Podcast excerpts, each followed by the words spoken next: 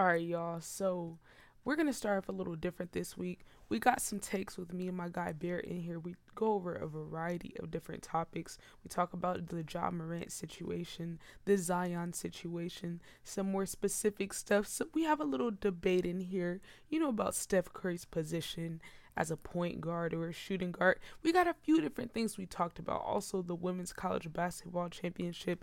You know, we had to talk about that. But I'm gonna start off solo dolo here and we'll have my guy Barrett back on next week. And I'm just gonna look through this bracket and tell y'all what I think in terms of some of these matchups. You know, I gotta get my predictions out there. Shout out to my guy Dribble the Swordsman. Y'all go give him a follow. That's my guy. A1 Day One been supporting me forever. He brought up the bracket. This is real last minute, so I'm gonna just try to do a little speed run of this bracket right quick and get my predictions on the tape, and we'll see how it unfolds. So we're gonna start in the less interesting conference in my opinion. We're going to start with the East. You know, I feel like the Celtics and the Bucks are really about to dominate all these other teams over there. So, honestly, like I'm not really studying what these other teams are doing. The Sixers, look, man, I'm never falling for the fool's gold of the Sixers. I'm just not. But let's go in order. Let's go in order. I digress. I digress. So who we got? So we got Toronto and Chicago, you know, they uh I believe Chicago won that play-in game.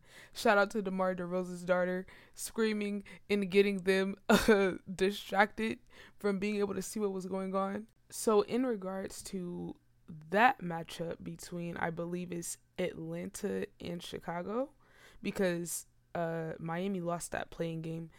I'm to have to take Atlanta. I think their offense is better. I think Trae Young is more dynamic than anyone on the Bulls. But it'll be interesting because at the end of the day, both teams' defenses are not very good. So that's not a series I'm going to be very interested in to watch. But then as we get to some of these other brackets, that's where it gets a little more interesting. So I'm taking a look. You know, we got Boston. So we're going to have to see who wins that series between Atlanta and Chicago, I believe. But if we're looking at some of the other ones that are set, Cleveland, New York, oh, that's going to be an extremely, extremely fun series to watch. So I actually will pay attention to that. FYI, you know, the Cavs are a team that I picked earlier this season to do very, very well this year. So I'm going to go ahead and take my victory lap on that.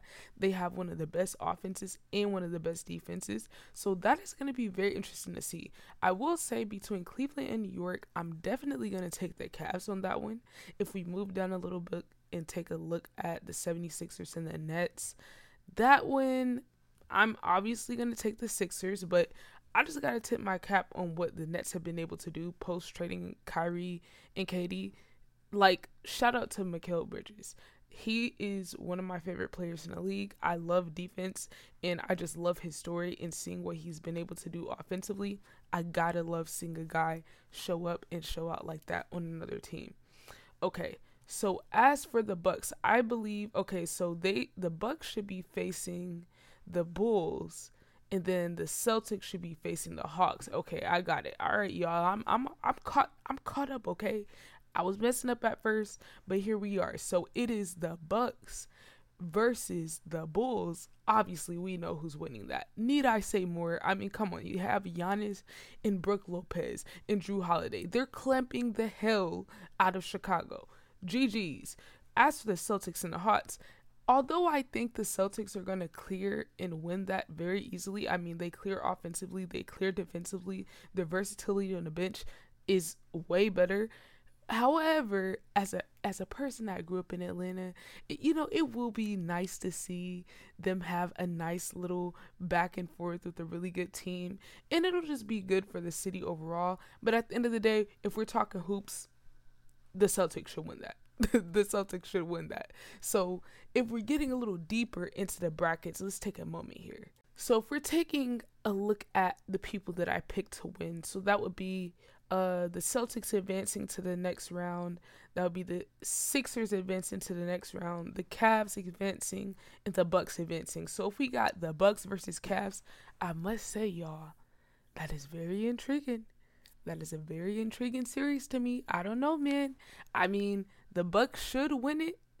But it's to be very interesting to see a team have the likes of Darius Garland and Donovan Mitchell go against that defensive juggernaut in the Bucks because the Cavs offense absolutely clears the Bucks, but the Bucks defense it doesn't quite clear the Cavs. Let's be clear. That's the thing that makes this intriguing. The Bucks defense doesn't clear the Cavs. The Cavs defense is actually pretty pretty good. But I would really like to see how some of those matchups go because although the Bucks should be the favorite in that, I do think we can get some really entertaining basketball. But at the end of the day, if I have to pick, I'm gonna pick the Bucks. We'll say maybe like in six. I honestly think that series can go six or seven. So between the 76ers and the Celtics, I'm sorry, y'all. I'm picking the Celtics, man. I'm, pil- I'm picking the Celtics in six, and here's why. The Celtics are better defensively and I would say they're on par offensively. You know, the 76ers in the half court, I would say, are a little better. However, I think the Celtics' chemistry, I think their versatility, you know, down their roster, I think that would help them. And then at the end of the day, the Sixers have two guys that have a history of flopping and falling out in the playoffs. So I feel like the Celtics should win that series at least in six games, at least. So then if we have a face off between the Bucks and the Celtics, oh my god, I would love to see that. Please, please, please, basketball gods. We need a rematch of that with Giannis having Khris Middleton on his side and Brook Lopez. That's my defensive player of the year pick, y'all. Brook Lopez is my defensive player of the year pick. We need to see that, ladies and gentlemen. But let's take a break right quick. I got a banger pot for y'all with me and my guy Barrett them. Give my guy a follow. I'm gonna pop his social medias right here. I'll have his social medias linked in the description. But before we get into this week's episode, I just want to thank the sponsor for this week's POTS episode and every POTS episode, Patreon. Shout out to all of my people at Patreon. All of my Patreons are the reason I'm able to sit here and spend all this time editing, putting this plot together, coming up with these topics, and still having time to stream. So if you guys would like to further support the podcast or anything like that, you guys can pull up to Patreon, subscribe for whatever tier you want. But aside from that, another way you can support the pod is just by liking and commenting and sharing and retweeting. So I appreciate everyone listening to this week's pod episode. We're going to get into it right now. Let's go. All right, all right, we're back. We're back. So, what I was saying about the Bucks Celtics look, man, the fact that Giannis took the Celtics to game seven last year without his right hand man and partner in offensive crime, Khris Middleton, makes me feel like if they run it back, I do still think that series goes six or seven, but I feel like the Bucks should win that. However, what I would say is the Celtics, once again, they got that guy Jaylen Brown. They got that guy Jayson Tatum. But if I gotta sit here and think, look, look, I've seen Jaylen Brown take over and put on that cape for Jayson Tatum a few times. So honestly, I can't really say how I feel right now about Jayson Tatum. You know, I'm a little mixed. We need to get some Celtics fans on the pod. So if there's any Celtics fans out there listening, we need you on the pod so we can talk to you. But let's move over to the Western Conference. But if I got to pick between Celtics and Bucks, my final pick is going to be Bucks in 7. Okay, so moving to the West, moving to the West, y'all. This is where it gets real interesting because obviously I'm a Warriors fan, but we're gonna go through with the bracket, right? So we got OKC, I believe, won their matchup between them and the Pelicans, and then we have the Lakers that won between them and the Grizzlies. So we have the Lakers versus the Grizzlies and OKC versus Denver.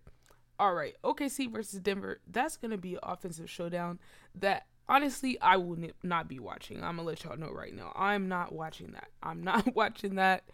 I'm I'm good. But the Lakers versus Grizzlies though, I might have my eyes on that series. I'm not gonna lie. That's gonna be pretty entertaining. I'm just imagining Ja's antics, LeBron's antics. Entertainment wise, it's gonna be great. Basketball wise, I'm gonna be honest, guys. I don't enjoy watching the Lakers. I don't particularly enjoy them. However, I'm more interested in seeing how a lot of these pieces can possibly fit together in the playoffs and just seeing what type of chemistry the Lakers can build. Because honestly, AD has been on a tear near the end of the season. So I'm really not putting anything past him. If LeBron can stay healthy, it'll be interesting to see what they can do. Okay, so aside from that Lakers series, so we got OKC and Denver. Denver should clear. They have a I wouldn't yeah, they have a deeper bench, you know, in terms of talent wise. But um OKC is a really good team. They pushed a lot of good teams, but at the end of the day, the Nuggets have the best player on the court. In in the playoff series, I feel like that's what matters when it really comes down to it. So as for the other brackets, you know, we're getting warmer. We're getting warmer. We got the Suns and the Clippers okay, that is going to be really interesting. But the problem is, you know, I went into my guy Dime Dropper Spaces the other day and I was informed that Paul George is going to be out for a good chunk of the series. So I was leaning the Clippers because they have way more depth than the Suns do. But honestly, like having one of your main wings out is not a good look. Where you're going to have to defend KD and Booker, man. I don't know, man. I don't know. So as for that series, if Paul George was healthy, I would say Clippers in six or seven. But honestly, because it's the Suns and Paul George is out, I think I'm gonna have to go Suns in six, y'all. I think that's gonna be my final projection for that series. All right, y'all. So then, you know, we really get down to it. We're finally here, y'all. This is what everybody wants to see: the Warriors versus Kings. Look, man, I'm gonna just start off by saying Congrats to the Kings and congrats to Mike Brown for getting Coach of the Year. It is extremely, extremely well deserved. Extremely well deserved, man. He did the thing he went over there, completely changed the trajectory of that franchise. And shout out to the stars over there too. De'Aaron Fox showing up and showing out. Domantas Sabonis, a shout out. Your dad is one of my favorite players. Uh, Sabonis. Hope I can do a video with him one day. But as for this series, y'all, look, look, look, look, look, look. Kings fans, Kings fans, look. Just enjoy the moment, little bro. Just enjoy the moment. Don't get too caught up and getting ahead of yourself and talking that champ talk. We got some real champs sitting across from you, okay? Just enjoy the show. That's all I'm saying, Kings fans. Just enjoy the show. You already know, like, half stadium about to have Warriors fans anyway. So, look, just enjoy this. I'm going to take Warriors in five or six. I would say six. I think the Kings can take two games off simply because of the Warriors missing one of their key players in Andrew Wiggins and how that might potentially affect guys coming off the bench like Moody and Kuminga who have kind of gotten a groove. However, those same two players, Moody and Kuminga, are going to be extremely big X factors. At the end of the day, this is what I sa- I'll say about the Warriors. I said it before and I'll say it again.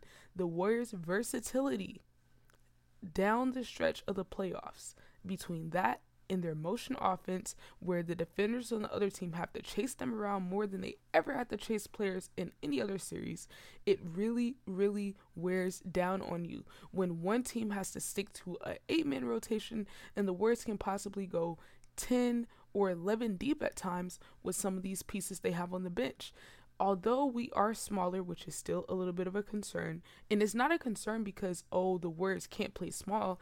For me, it's more of a concern because we have a lack of bodies to rotate if someone gets injured or to reduce minutes on Draymond or Looney playing the five. They can do it, but we'll see how they hold up. But as for the Warriors, when I'm talking about their depth, man, they have the likes of Donte DiVincenzo, who is literally one of the best rebounding guards in the league. That is extremely important when we're talking about playing small. Moses Moody, I've seen the capability of him to be able to put himself in incredible positions for rebound and be able to compensate for his lack of athleticism with his high IQ. That's a common trait between Moses Moody and Donte DiVincenzo, right? And then we got Andrew Wiggins coming back, and he's to be on a minutes restriction, ladies and gentlemen. I'm so happy to hear that he's back with the team and that he's getting acclimated. But, ladies and gentlemen, the Warriors have had one of the best five man rotations on offense and defense with, I believe, it goes Steph Curry, Kevon Looney, Draymond Green, Klay Thompson, and Andrew Wiggins. I believe that's the best five men offense and defense in the league throughout the season. And the guys that I mentioned, a lot of them have been in and out the lineup. Klay barely played back to back. Steph missed 27 games. Wiggins missed God knows how many games. But at the end of the day, the main guys that need to have chemistry with each other do.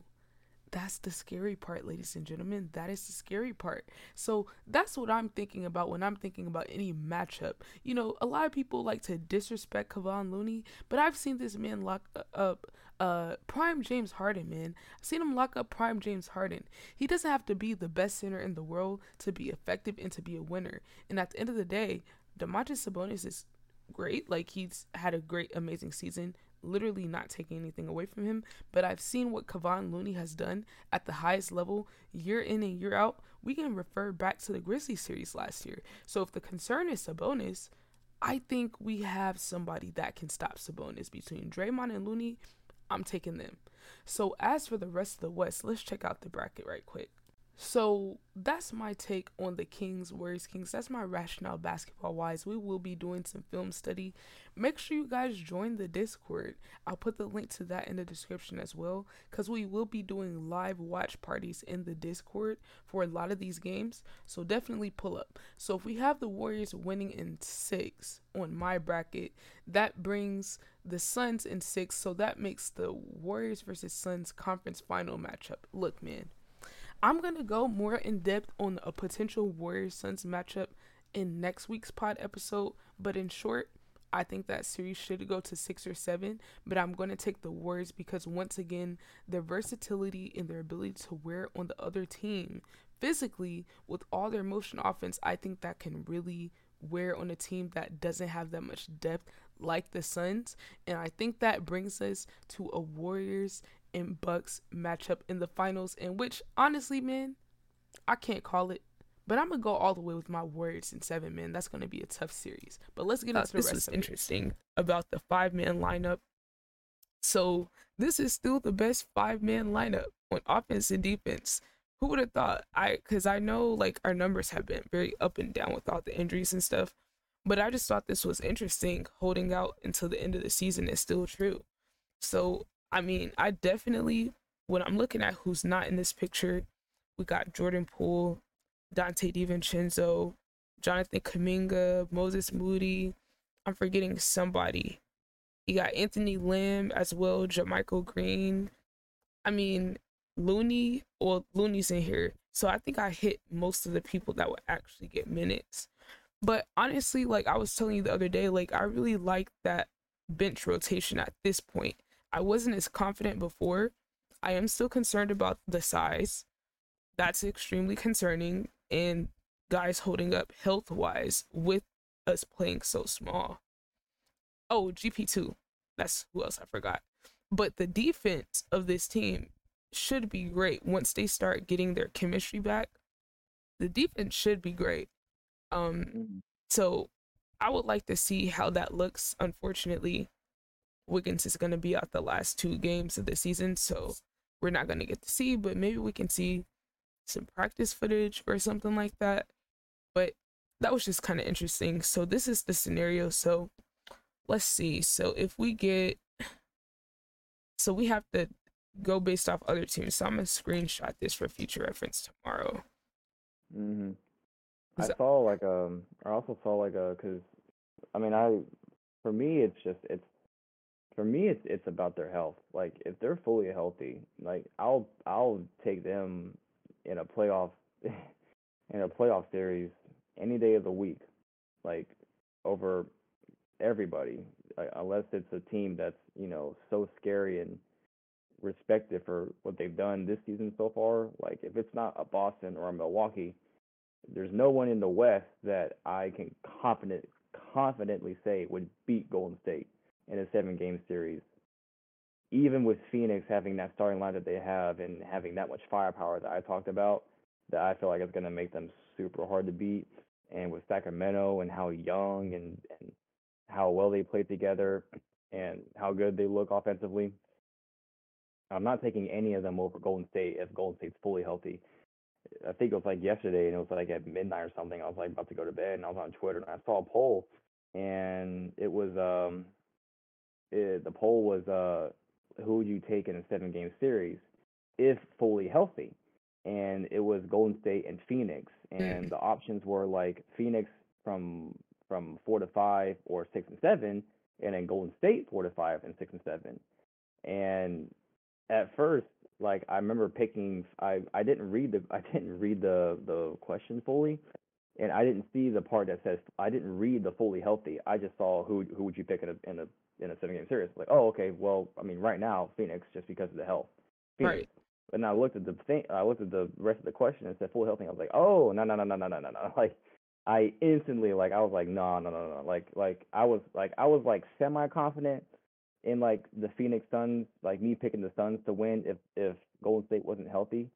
And then as soon as I saw the, you know, they're fully healthy part, I was like, oh, hell no. Like easy, like easy. Golden State in six games, six or seven, six games.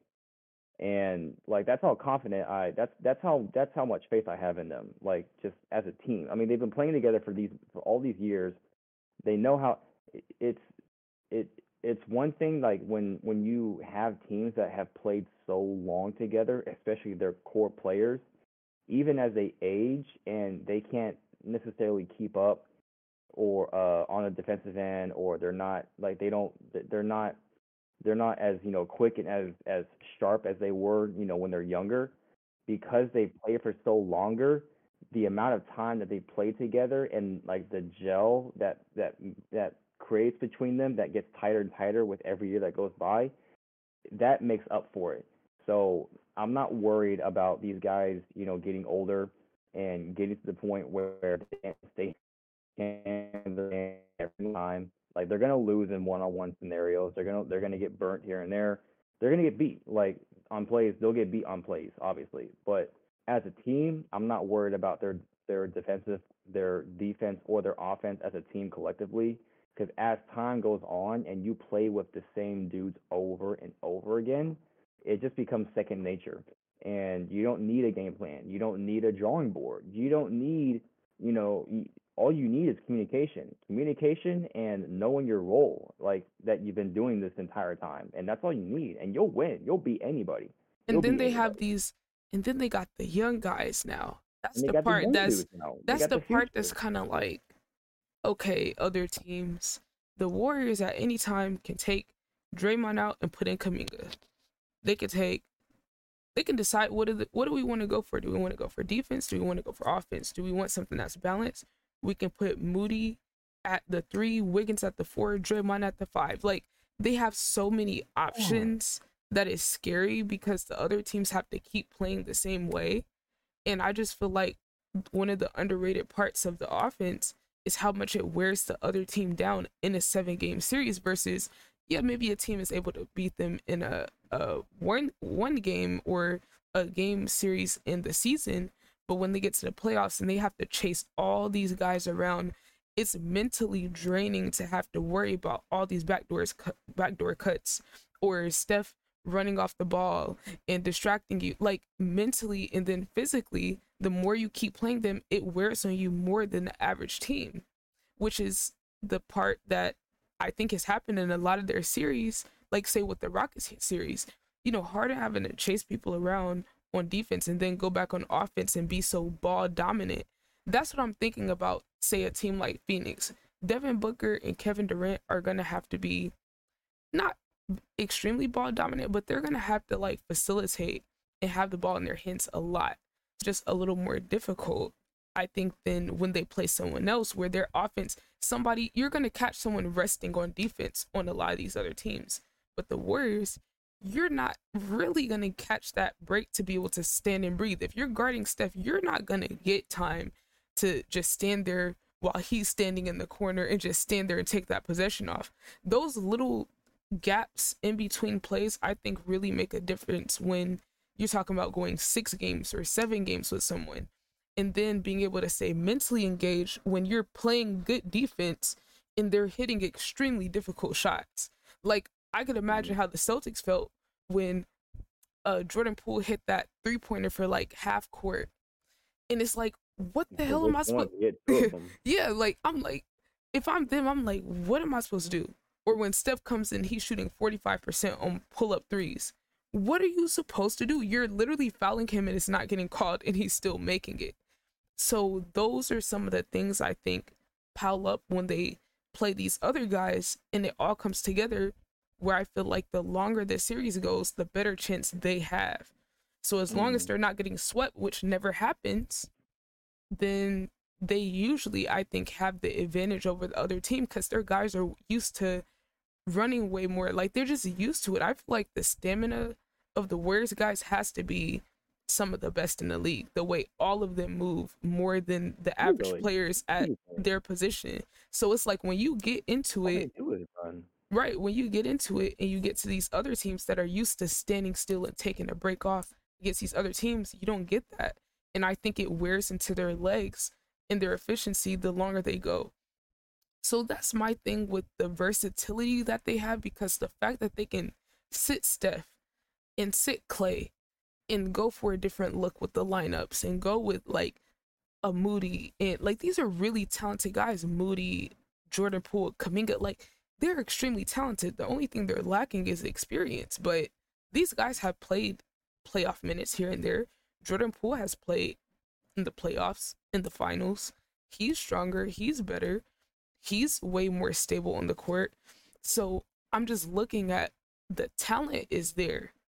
As long as they're healthy, I would love to see them compete against anybody because I think watching them figure it out like they did last season when they barely played together, that was a journey because I was like, how are they gonna mesh? How are they gonna save Klay's legs? How are they gonna get Steph some rest? Who can step up? I feel like this time around we have a lot more dudes who can step up. They're smaller. They're smaller, like Donte and Jordan Poole and Moody versus like having Otto Porter and uh Bjelica last year, you know, but for what we lack in the size, the team makes up for in defense and skill. So that's going to be interesting seeing if that can actually sustain in the playoffs. I don't know. I, I don't think it's really been done with the amount of guards that they have. Like it's they have a lot of guys that are like six six feet and below. But at the end of the day, if you can still defend and your guys can play bigger than they are, I guess we'll see if that really matters at the end of the day. I'm starting to feel like it might not matter the way they played against OKC because if they can get their stops defensively, the guys that can get out and facilitate now on this team is crazy. So that's going to be interesting to see. The I just love what he said right here. Like this is a crazy level of maturity. Kirk Kerr mentioned that when he and Bob talked to you a little while ago just about your situation, not playing much, that you said I came to the NBA to, to develop, not if I wanted to develop in college, I would have done that. And just w- when did that dawn on you? Is that something you knew already? And that's a pretty mature thing for somebody to say this early in their career. Yeah, uh, when I was in college, uh, my coach he, he had a thing for a lot of grad transfers, so we had a lot of grad transfers that came in, and me as a freshman, like I would hear them talk about basketball and talk about the game in ways that I didn't really understand and it was cool when I thought I really wanted to. But then later, the more I thought about it, I realized like I'd rather take the time that you know, because it takes time to learn a game like that.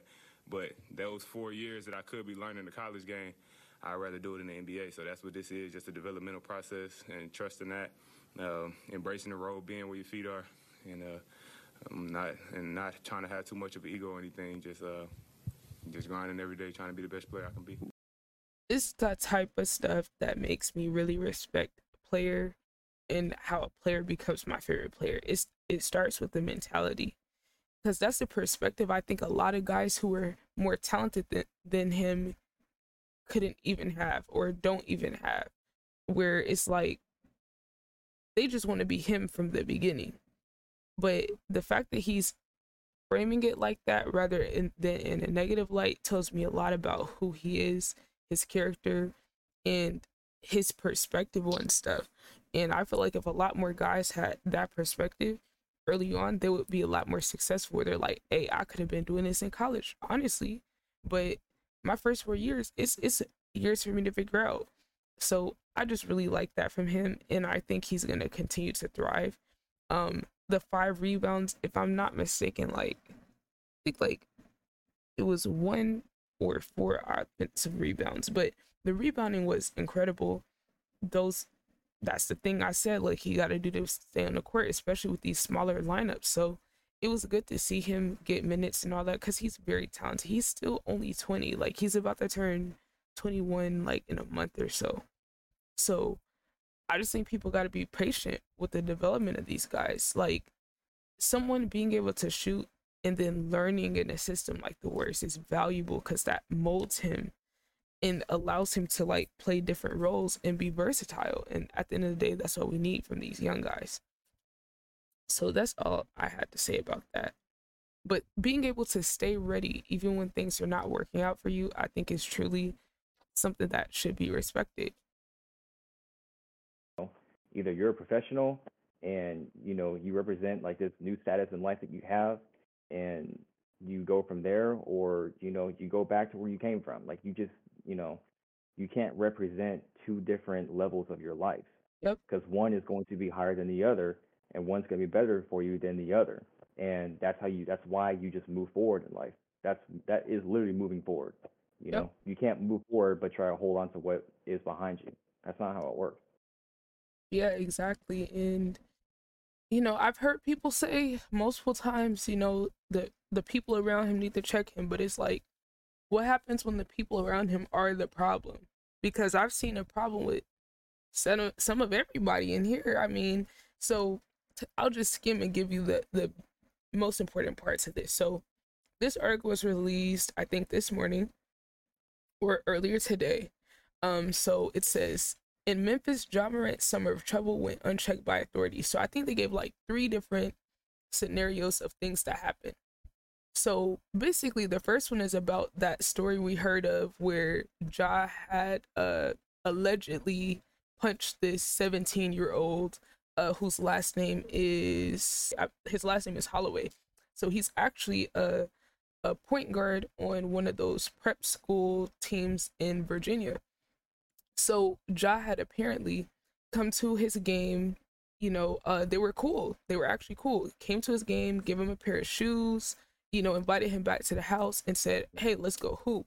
So they were hooping, and the part in here that I want to find is where they said they described the incident that happened. So basically, he checked the ball to Ja, and the ball hit Josh's chin, and then Ja asks his friend, he says, Oh, should I should I hit him? And then he allegedly hit punched the kid, and then somebody else came from the side and punched the kid too. And I was just like, so y'all basically jumped this kid? Like, so this this is what I think happened. This is just speculation. You know what it sounds like to me? It sounds like Ja was getting cooked because they said there was a lot of trash talk. Even the witnesses confirmed that. It sounds like Ja was getting cooked and couldn't guard this kid and the kid was talking shit back and forth with him. And then when he checked the ball and it slipped through his hands and hit his chin, he just kind of used that as an excuse to like get mad at him and hit him. So Jock claims he was yeah. being disrespectful, but someone being disrespectful could be them c- cooking you. Honestly, like who's going to check you when all the people on the property are there for you? And this kid is an outsider. But my thing is, the guy that allegedly came and punched the kid like sucker punched him basically aside from Ja. That's his Ja's right hand buddy. A Pack. And remember the incident? I don't know if you remember this one, but one of Ja's friends got banned from a stadium for pointing like a laser like that's at the end of a gun at somebody in another car at yeah, the Pacer Stadium. Yeah. That was the same guy. Yeah. That's the same guy who came in like sucker punched the kid. Yeah. His name is oh, wow. Pat, I think. Okay. Pat. So this is Ja's buddy buddy that he said he went to like these trainings with when he, back in the day and like they been besties forever. And I'm just like, look, bro, if somebody like that is your right hand guy and he keeps doing like, well, Josh fought for allegedly punching the kid, but it's like he see you fighting someone and he decides to jump in and it's the same guy that got banned from a stadium, like that's clearly not the right person to have around if you're trying to keep what you worked hard for. And I just feel like to your point about it being comfortable to be around the same people and stuff like that, it's like what do you have to do? Lose everything that you have before you decide, you know what? Really, y'all are just egging me on. Y'all are gassing me. And it's going to be to the point where y'all are to gas me until I lose everything. You know, because if they're, if they are, they're just riding along, they're riding your coattails, bro. So they're not to tell you you're wrong. They're not to, they're all to be on your side. Police ask questions, they're to be on your side so it's like there's really nobody to check him unless it's himself or some brands taking something away from him. But it's like that doesn't mean he's gonna feel bad because some of the other incidents, you know, there's another one where his mom was in a shoe store, a local shoe store, and the she got mad because she felt like the the the store runner was serving a white woman before her and she got offended and the guy said, Oh, it's not like that. She's like, Oh, like, I'm gonna call my son up here. And he didn't know who she was talking about. And then Ja pulled up with like eight or nine people and like threatened the guy. He was like, Oh, I'll see you when you get off work. And I'm just like, this guy's like five five. Like, I'm gonna show you a picture of the guy. This guy's like five five. Don't look like this is the kid that he allegedly punched right here. But the finish line, dude, this is the guy. Come on, bro. Come on. Come on, bro. Like, he's not gonna. It's like you're picking on people that are like smaller than you physically. You know, hey, yo, add me on Instagram. Like, come on, man. Like, like, what are you doing, bro? Like, like, bro. Like, no. Like, this is the problem that I have with like when when guys surround themselves with a bunch of yes men. And I hate when they do. I hate when when people do this. I so like I mean, I have my friend like I have my friend group, like I have my people around me that I I slide with, I mess with, but I'm not just to have like I'm not just to have a bunch of people around me that just agree with me or just say I'm right all the time or always take my end of the stick in any situation. And the reason why I don't like to have that around me, like I actually I, I actually enjoy having friends or having relationships where either I'm constantly getting checked if I'm if I'm, you know, smoking ass or if, you know, I'm just not doing things the right way or if my head if my head's just not in the right place or I'm just moving wrong, you know, like it's like I I enjoy the fact that I can honestly say that I have people around me that I know are going to, you know, keep it real with me whenever they whenever it needs to be, you know, whenever it needs to be addressed because when you have people like that around you where all they do is just it's not it's it's actually I, I would even call it support because if you're really supporting somebody like if I'm supporting you, like if you're in a situation where you're wrong and I know you're wrong and you know you're wrong, but you you don't want to be, you want to be the one that's right. I'm gonna bring you aside. I'm gonna say, hey, look, I'm gonna keep it a buck with you, but you know you're wrong. Like you're off right now. Like you know, like like I don't know what's going on, but you gotta get you gotta get your shit together. And I'm gonna tell you that, but that's being supportive of somebody because to like to support somebody is to do what's best for them so they can be the best versions of themselves. Yep. To have a bunch of guys like for Ja to have a bunch of these these like these like you know get like you know like to have the whole gang around him or whatever like the case may be. I don't know how he's affiliated with these guys. I don't know any of these people. I only know Ja and his daddy. So I don't know. I don't know I mean, none of these guys lo- low with. key. So they, uh, him and his family were even talking about doing a counter suit or suing the kid and his mom all right, and on that note, I actually have to bring up something that just came out while I was recording this. Breaking Ja Morant has filed a countersuit against Joshua Holloway, saying he is the victim of slander, assault, and battery. The countersuit says that lies from Holloway and leaks of lies to the media have impacted his All NBA chances. Now, isn't that rich, y'all? He invites the kids, allegedly, to his house allegedly beats the kid up, allegedly sends the kid on his way while he flashes his gun at him, right? And then you're gonna counter sue them. Wow, like this is actually pathetic. And it's just so interesting considering this is a guy that's just so hard and about his business. You're countersuing? Are you serious? Yeah, this is the weakest shit I've ever seen. Extremely disgusting. Extremely. And they tried to use the fact that the mom had previously claimed cases against the fire department and the school district to discredit her. That's what his lawyer said. So they're like, oh, well, she has a history of trying to get money out of situations. And I'm just like, in racist ass Memphis, her trying to sue the fire department and school district is probably valid. It's they probably did some really weird stuff, but I saw people post that little excerpt excerpt on Twitter and people like, "Oh, see, like they're just trying to get money out of it." Well, where did the knot come from? Where he didn't go over there and beat himself up.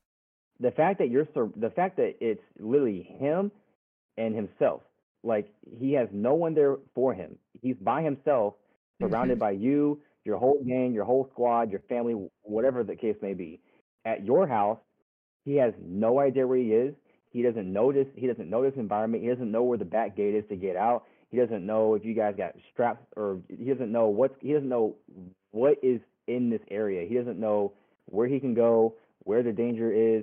He doesn't know what this guy's gonna do, what this guy's gonna do, because they're they all they all listen to what you say. They he doesn't know what you're gonna do. Like he has no control of this situation, and the fact that you feel like a 17 year old kid gives you buckets for an hour or for 45 minutes at the minimum, and you get offended by that, you feel like you have to react by either you punching him or or or commanding someone else that's a part of your squad to punch the kid because you're in your feelings when the kid is the one who really should be in his feelings from a you know like oh i'm in a dangerous environment type of situation or like i'm i'm i'm one of like nobody here like i'm the one like if, if shit goes down i'm the one who's screwed. Yep. Like there's no way that josh that josh i don't know if necessarily he's lost it or if he's just you know feasting and just acting on a characteristic that maybe he's had this whole time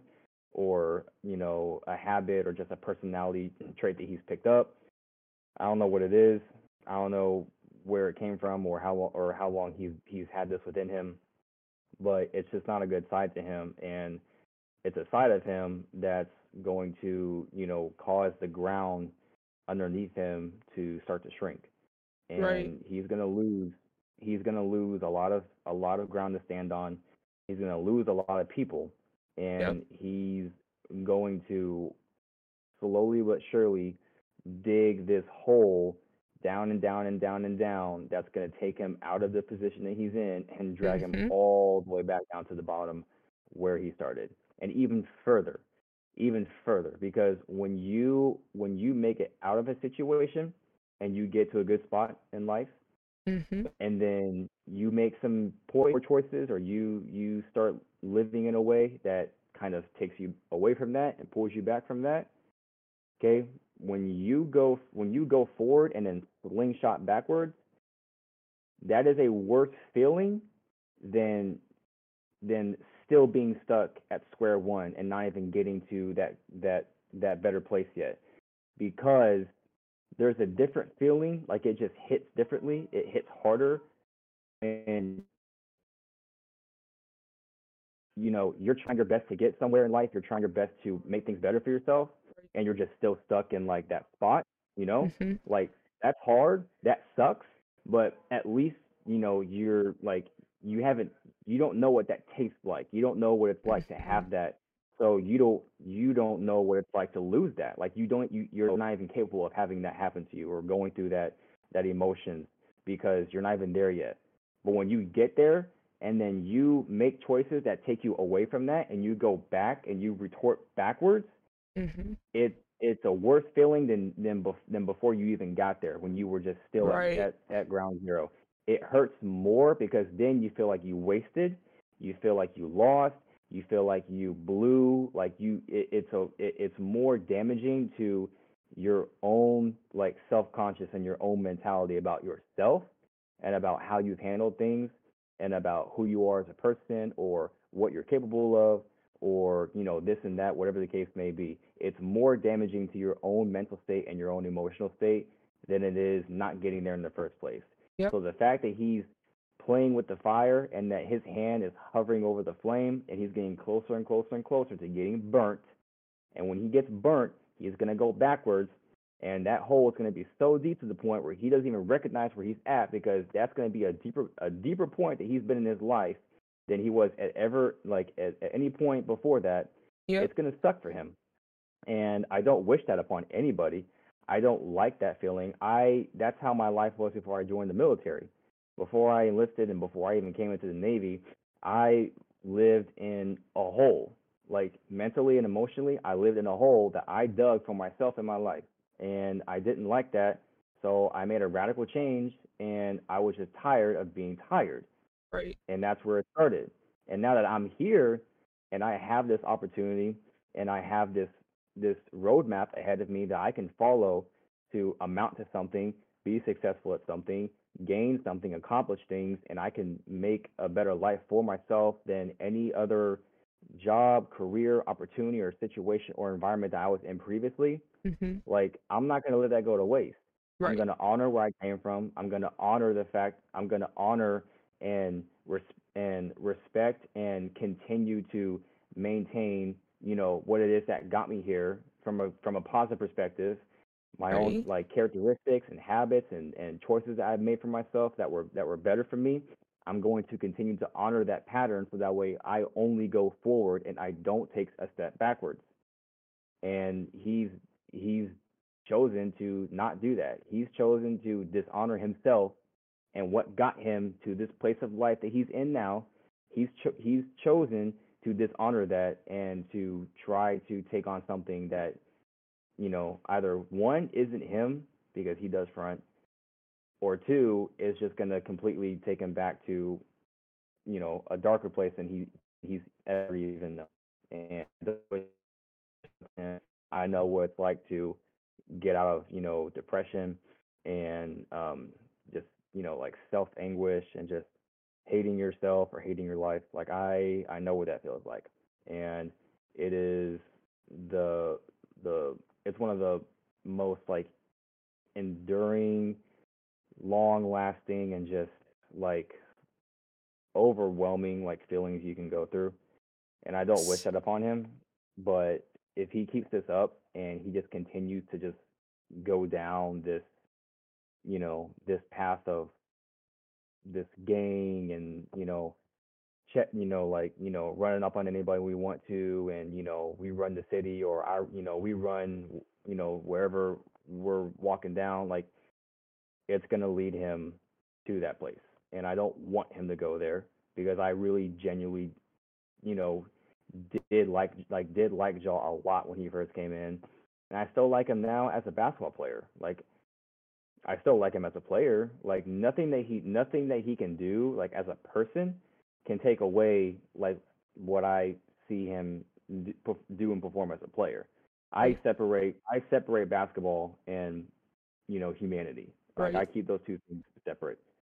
This is my closing thoughts on it. It's just that I hope that he can have a moment where it hits him sooner than when he loses everything. I hope that that that it could be something I don't know if it was the the some of the sponsors dropping him. I don't know if that's gonna do it. You know, when the money gets affected, you know, is that gonna be it for him? I is it it's based on what he, he values because it seems like he's being just encouraged by the people in his environment. So clearly, it's not gonna come from them. Uh, it maybe it can't come from internal because he hasn't had a reason that convinces him that he's wrong you know because yeah. these type of people they justify whatever they do. And because they're surrounded by yes men they got cops in their pocket you know they're valuable to the league and they realize their value. It emboldens them even more. So i i don't know what mm. that looks like for him what's gonna be that thing that just helps him click and be like you know what? Dang i need to stop i hope that can come before he loses everything I, Yeah, I wouldn't prefer to see him lose everything and then figure it out. I, I would like to see him as a young man just go through life and figure things out and just end up on the right side of things. You know, and that doesn't mean he has to do things the way I like him to do. You know, I'm not one of those people that's like, oh, the rap culture is so bad. No, he's making a choice. Like, players can be around rappers and stuff and it not mean that they're trying to be a mob boss or like a gang leader. We've seen Steph Curry hang out with Drake. Like, is he over there in the studio with him? Maybe offline and we don't see it, but is he out there, you know, trying to reenact what they do or live that lifestyle? No, he still puts his head down, works. So I don't believe in controlling, like doing the image control. I'm more so focused on the actions, how you treat people, and feeling like you're above reproach overall, even if you can't get away with it, it only lasts so long because you're only valuable to these brands and your team for as long as you don't hurt their bottom line. Because we've seen what the NBA does when certain players do stuff that they don't like. We saw what they mm-hmm. did with Mahmoud Abdul Rauf. They packed him up, blackballed him, got him out of there. It's happened before. So I just am worried that it seems like he feels invincible because that's a very dangerous place to be because usually when mm-hmm. the reality hits that you're not invincible it's very hard so that's all i feel about Ja. you know he's what 23 so he's like really young like he still has time to He's figure stuff age. out I'm the same age as this guy. Like, he's He's so he's young. still young like and i feel like when you don't have anyone that you respect that's what happens. We got some of the other stuff. So i thought this was interesting because i was telling someone like months ago my take on why the WNBA is not as popular which doesn't have to do with like oh women just don't want to watch they're not interested. I was like okay think about it like this. So the WNBA has been in existence since what like the 90s I think? And I think this last uh championship with the Iowa and LSU was really really good for women's game because the visibility was so high. Like it was it was everybody was talking about I've never seen anything like this. And the trash talking oh aside from the little cornballs who were trying to make it into something else it was a beautiful i was like this is the most exciting thing i've seen all year it was great basketball. I'm gonna be. I'm gonna be. Um, I'm gonna keep it a buck. I actually watched the women's bracket more than I did the men's. Like Mm, I actually missed. I I kept up. So I kept up with the men's bracket all the way up until Texas got eliminated because because like us in Texas we had four schools in the tournament. We had we had Baylor, we had Texas, U of H, and uh, we had U of H, Texas, Baylor, and oh my God, there's another one I can't remember. Anyways, but we had like we had multiple schools in the tournament. So I was keeping up with the men's tournament just to watch like, you know, Texas like represent. And after we got fully eliminated, I kind of lost interest. But I was watching the women's tournament the whole time. And once once Texas got uh, pulled out of it, I started watching the women's tournament even more. And like I'm not even gonna lie, these girls, like they're they're getting so good. Like they can hoop. Like I'm watching like Caitlin Clark drop 30 every game. She had like a 40 point triple double and like the the the she had like a 40 point or like a 38 point triple double in like the second to last round or something. She that's had like every ga- every game during the tournament she had like over 25 i think her lowest game she had like a 20 something game or like a high 20 something game. That was her lowest game. And everything else was like 30 this 30 that. She had one 40 point game maybe two but i think one. 40 in college is tough. uh like that's dude, different. like, 40 in college and, is and she did it she did it in like she's doing that in college. Like you already know my opinions on college. And speaking of college moses Moses, like when we get to Moody, he's gonna he's gonna explain this the same thing about what I said about college. But like like the fact that these girls, I'm I'm actually watching like I'm actually watching them play basketball, and th- like their brand of basketball compared to how the men play is is actually like a lot closer to how pure basketball is played. Like that whole team, mm-hmm. like the team offense, team defense, like everything is like team based. Like don't get me wrong, like there are there are like you know certain girls that are like so like far better than others, like mm-hmm. as scorers or ball handlers. Like if they want to ISO, they can ISO, and they can shine as individuals. But you know, at, like from a widespread, you know, like viewpoint, like they're all pretty much the same level. It's just like you know, like they're all they're all right there with each other. Because the women like the women like they all they have is skill. All they have is iq all they have is you know their abilities in every single facet of the game. Can you handle? Can you shoot? Can you go left? Can you go right? Can you finish inside? Can you finish in the middle? Do you, you have know, vision? you know what you're making me like, think about so it's just like we know how the game has been affected by like Steph Curry, the three pointer, the Warriors, right? With their offense and all that. We've already seen teams in the NBA copy the Warriors, like, you know, just using post splits more, you know, the screens. Like, it's already been there. It's like, it's obviously been an evolution from like the Spurs, you know, you could even say the triangle offense to an extent. So it's evolved. Um, even like the Phoenix Suns. So we see the evolution now and we're seeing the younger generation like with the boys but I think now we're starting to see the girls more and more because the, those offenses of the Warriors and the shooting, it makes it more appealing because it's already accepted on the male stage that hey, even if you're not athletic, if you can shoot, you have value in a team. You know, so I feel like yeah. now it makes it to where, okay, like if a woman's going crazy from three, people were gonna like be able to connect it you know because because it's something because mm-hmm. i feel like the lack of athleticism has caused a disconnect and a disrespect of the women's game but because there's that similarity between how the offenses can be run or the three pointer i think that can bring some similar excitement that like steph and the warriors brought that has boosted the popularity like a three it's not just dunks are impressive anymore. Like threes are impressive, if not sometimes more impressive than a dunk based on how the person got the shot. So now I feel like people can see it in the women more than before, you know, where they might have still been shooting yeah. better, but it didn't really matter until it got more popular with the men. Yeah. To where people can be like, you know what? I even if she's not athletic, I know that the fact she's a good shooter, that means she's like really, really, really good. Like it, everybody can't just be a shooter.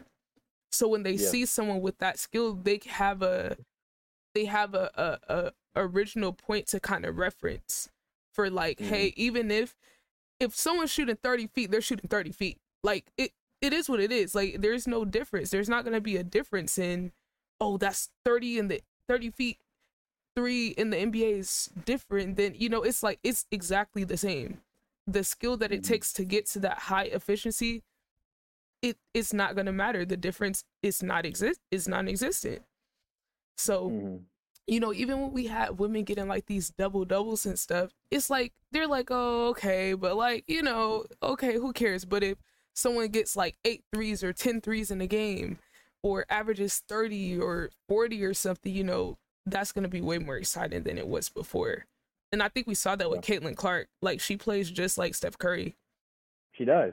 Like it's the it's cross, hezzy, hezzy until the defender bites, and then she'll pull it, and then she'll commit like extra hard on the one that they bite, and then she'll just throw it up, and it goes in. Like she plays just like Steph. It's high pick and roll. She shoots from five feet past the arc comfortably, and then if she's on the line, it's gonna go in. Like she literally plays just like Steph.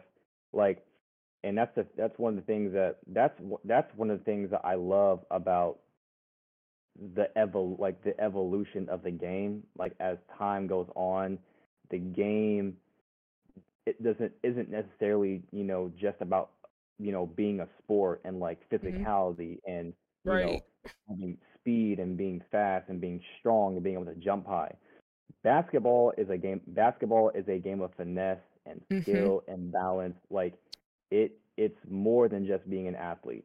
You know, like there's so many intricate things when it comes to you know like technique and your ability, like in certain skills that you perform on the court. Like there's so much more than just being athletic. Even with even with the men, even with the men, even though men dominate from an athletic perspective, even with the men, skill at the end of the day takes you so much further than what athleticism can. And I love the fact that I love the I love the fact that for one, because that we because that we've been blessed to have Steph come through, guys like him, Dame, uh, um, and even though these guys like can affect the game athletically, but Klay Thompson, like uh, Buddy Hield, like all these all these guys that are coming in and they're affecting the game from the perimeter with their shooting ability, with their ball handling ability, like their ability to out maneuver and outskill their opponent without having to use their athleticism at a very uber level. Mm-hmm. It it it it gives it gives more opportunity to represent the women and to and to show like hey like we're doing this but like women are capable of doing it as well because they're watching us do it and they're picking it up and they're drilling it and and doing their best to not just replicate how we do it or how well we do it but they want to be better than us anyways is that this is kind of what I was explaining to someone months ago about what aside from this women's tournament that just happened, what needs to happen in order for more women to quote unquote watch basketball? Because guys are like, oh, women have to support women. But the thing is, men have generations going back to the 1950s of history to go back on to look at the game evolved to look at to be inspired by. You know somebody out there was inspired by pistol pete maravich. Somebody out there was inspired by magic johnson and uh who's another one? We got reggie miller. I mean he literally that was like the 90s and he's impacted steph. Steve nash someone else that's impacted steph. You know so i just feel like sometimes people when trying to compare oh the women versus the men, their league is relatively new. Still, it's only been I think like 30 years because I think it was Mhm. started in the 1990s. So it's like we yeah, have it a like 94 or like 96 Right, like, so we have, like, 90s. half of the time for history, if not even less than that, that the men's league has. So you kind of got to give space for there to be generations of girls inspired by this person or that person to pick up a basketball or to keep playing basketball. So like when I see this picture, that's what it makes me think of. Because this is a, a Seimone Augustus, you know, she was a, I think Dribble said she was on the Minx back in the day. So look at the the time between Angel Reese right here and Seimone Augustus, and then Angel Reese winning a championship and her being there. We in Mhm. the men's game, we've kind of seen those full circle moments. Oh, this person was inspired by so and so, and then he came to the league. We don't have that many stories of this in the WNBA yet because we're still kind of in the midst of the first 50 years of the league even existing. The NBA Right. already had their 75th anniversary. WNBA is what at like maybe around 25, maybe 30 ish. I think they just had their 30th anniversary. So we have to give time for momentum to build. And even outside the WNBA, I don't know if you've seen this girl on Twitter or TikTok, but she would like go to gyms and be hooping against guys, and she'll be like talking shit like to them. Hold on, I think her name is Anjanae. I think even somebody like this can have an impact on girls because even though she's not in the WNBA, we're in a different era. So this is a mm-hmm. type of content she posts, and I just love it.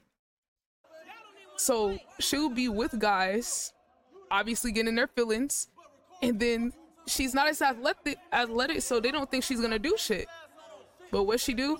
She comes spray the block up and start talking shit, and I'm like, this is a type of stuff that I would have loved to see as a kid, but I didn't. I was still inspired, but look at her. There she go, right there. I love this. And her teammates know she she's like that. That's the part I oh, love. Look, and then she be talking shit too. Then she be talking shit. Yes, that's all I want to see. Oh my god, bro. Look at her. Crazy. It was like no, but like what really like what really blows my mind though, because like I've run like I've I've ran into like a couple of girls like these like within like the past year, and what blows my mind, and it's not like it it doesn't blow my mind like in in the sense like oh like like I didn't think like women could be confident in themselves, but like Right. the level in which they're like like I've played against like I've either played with or against like two or three different girls within the past year. I remember vividly. Two of them uh, was before I got into the into the Navy. I was like I was at a I was at my YMCA or my lifetime membership wherever it was, and I was also at this big huge rec center that's in the that's uh, on the north side of my city. And I ran into two different girls at one point that could play like like literally like they could play like they could hoop for real like they could shoot they could handle like they could score they even move like they actually they even move like men like when they would when they would like put moves together like they they would they would like get What kind of like Kyrie, and, and like, like- Kyrie type stuff? Because I feel like No, he has yes. a, I'm- no, no, no. good impact not too. even- I'm not even I'm not I'm not being dramatic. Like I, I'm like I'm so dead ass. Like like they would put moves together and just the way like the way they would step, the way their shoulders were turned, how far they would dip down, like how they would sell, how hard they would they would commit to the like they would they were moving like men, right. like looking like fu- like like fucking Kyrie or like some Jamal like like they they look like men out there putting this stuff together. And I would be guarding him like a couple times. I'm like, I'm like, whoa, whoa, whoa, whoa, whoa, whoa, whoa, whoa, whoa. I'm like, Like- hold up, like, like just wait, that wait, evolution a- though like wait, is crazy, right? Yeah, like I'm like, I'm like, there. One of those girls, I think it was the one where I was playing at the at the at the Y, and she was shorter than me, but she could handle. She could handle that thing, and she would when she like literally, she was handling the rock like a guy. Like like she would she would cross over, she would step, like her knees, like her hips, like every just how everything was bent and contorted, and just like the angle in which her body was moved. Like she literally moved like a guy. Oh my god, that's oh hard. my god, no That is way. Wait, oh That's crazy. Let me just. Oh my god. She Don't waste to die. That's the perfect. yo. Oh mm-hmm. my god. Oh my god. Wh- Why is he doing this? What's this though? He made him do the Halloween tree. That's tough. That's tough. Oh my god. This is a crazy freeze frame, man. And I love her creativity. This is why I say like it doesn't have to all be WNBA. It could literally be just people like this on the internet that inspires her- a girl. What's her, Twitter, what's Twitter handle? I'm gonna follow that account It's- because that's a good content. Here it is. And okay, I got you. underscore and Janae. Talk about this right quick while I'm talking about Jalen Brunson. Now we saw how perfect of a fit him and Luka were, right? Like we saw that. Mhm. So how in the world did Mark Cuban allow him to get away? Like this is so ridiculous. And then I saw Mark Cuban blaming Jalen Brunson's dad for why things went wrong with the negotiations. So he said where it went south was when Rick Brunson took over. When the parent took over, um, our parents took over. I don't look. I don't know what he's talking about. Look. So basically, I'm confused because he still could have offered Jalen Brunson a contract if he wanted to. And during that offseason, we heard like, oh, the Knicks might be offering his dad a job. So maybe that could be part of the reason why he goes to the Knicks. But I'm just like, now looking at your team, you had to deplete your team to get Kyrie because you chose not to sign someone as good as Jalen. So it's like this type of guy like Jalen, he's ex- he's a winning player to me. He he's extremely good at what he does. We've clearly seen what he's done on the Knicks, but it's like now you have to pair Luka with someone like Kyrie that's also ball dominant. Like yes, he can play off ball. We know this. Like, but at the end of the day, like him being on ball is a part of what makes Kyrie him. So you had someone who could play better off of Luka, but you didn't resign him, and now you're trying to blame his dad. I just don't feel like as a owner, this is something you need to be saying in public. I just feel like this is bad optics for free agents. Cause what do you mean like Yeah. you're blaming his dad? you at the end of the day could have signed him at the beginning of the season. You could have signed him at the end. And you didn't neither. And then it's like, what are you doing? I just feel like he's gonna end up wasting Luka's time there, honestly. Like that's what it's making me feel like. Yeah, I mean, I I agree. Like I I 100% agree, and I I think that you know that that the point the point that you made is um valid for sure because I do agree with that. I I guess I I feel for both Mark and for you know like you know Jalen and I guess his dad in this sense because I don't agree like I don't agree with how Mark handled it. I like when it comes to uh you know relations and you know connections with people and you know he said she said or what's talked about behind closed doors and just things of that nature you know um things that are discussed on a private basis like yes like those things should be kept you know outside the media those things should be kept within you know the parties that are you know at dispute or whatever um so do i if i was mark would i have said what he has said no I'm not going to put another man's name out there. He's not even in the league. He's not, he, or he's not a part of, you know, an, an organization like that. Um,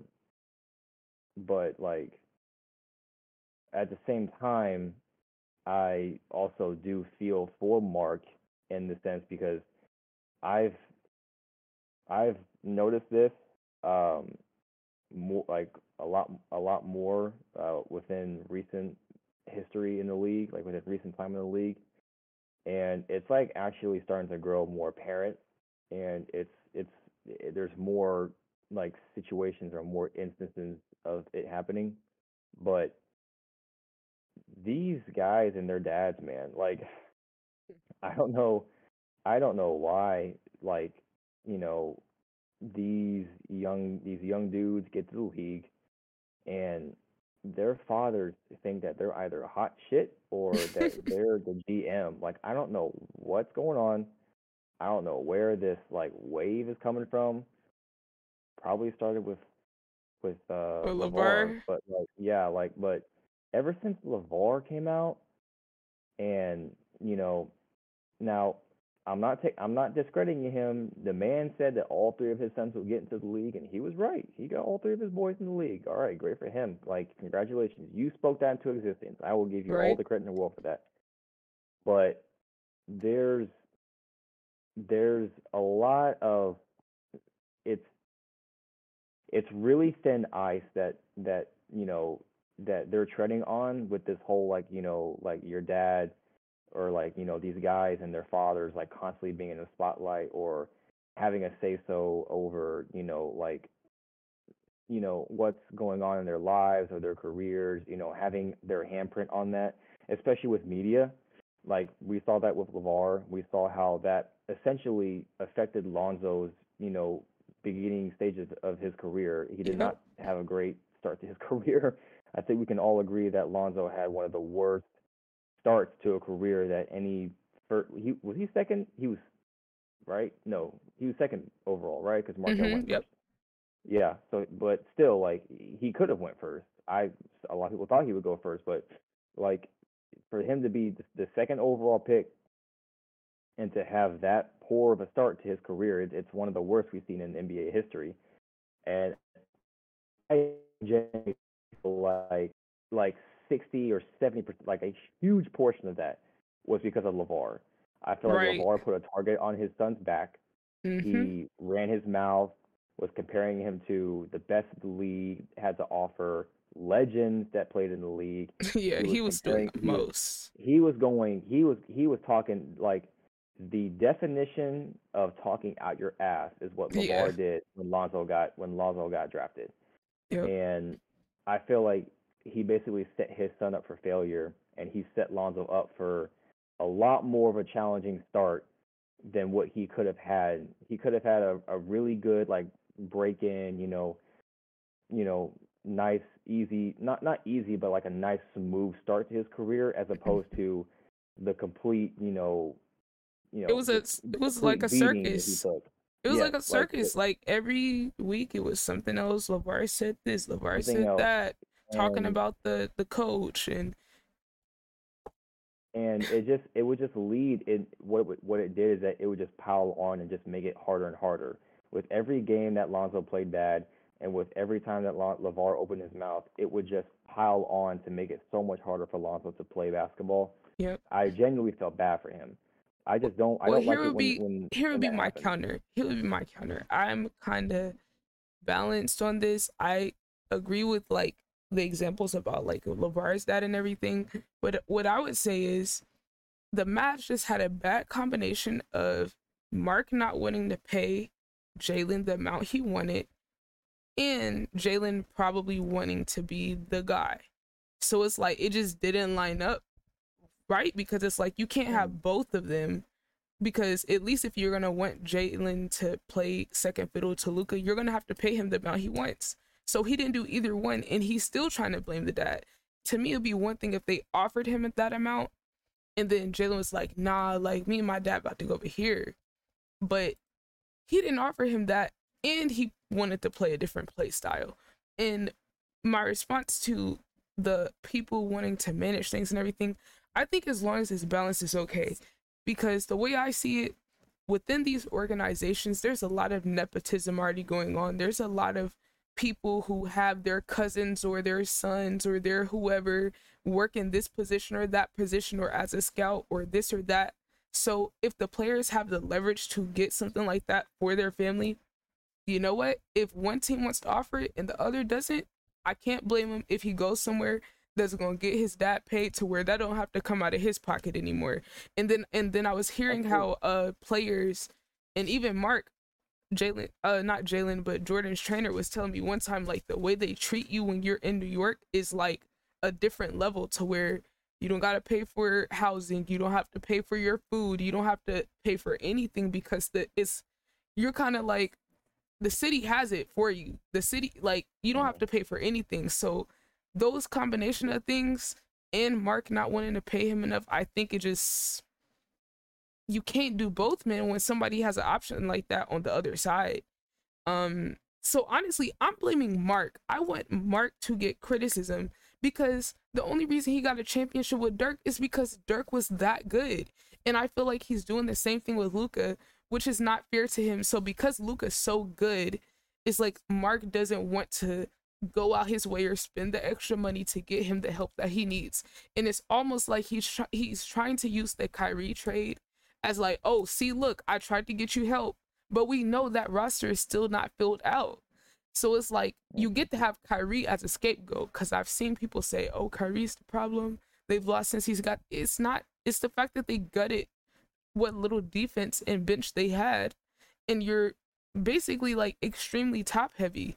So that's why when Luka had that quote the other week, that was like, I'm not. I'm just not as happy playing basketball. Like I don't have that joy anymore that could be some off the court stuff. But I was thinking on the court, Mark has been putting him in a very difficult position. I don't necessarily think Luka wants to play the way he does, where he's ball dominant, because I've seen how he played in Real Madrid. And at the end of the day, like he's able to play in a system where it's not heliocentric and is Luka ball. I truly believe Luka wants to play with better teammates or at least within a better system to where he doesn't have to carry overnight because over the course of the year in the playoffs, he's going to get gas. We know he can do it. So at a certain point, it's like, so what? Somebody like him is going to want to win. So you, mm. and he was saying, uh, Luka was saying the other day that he missed Jalen Brunson. And I'm just like, that quote plus what Mark was saying here, that doesn't sound too good.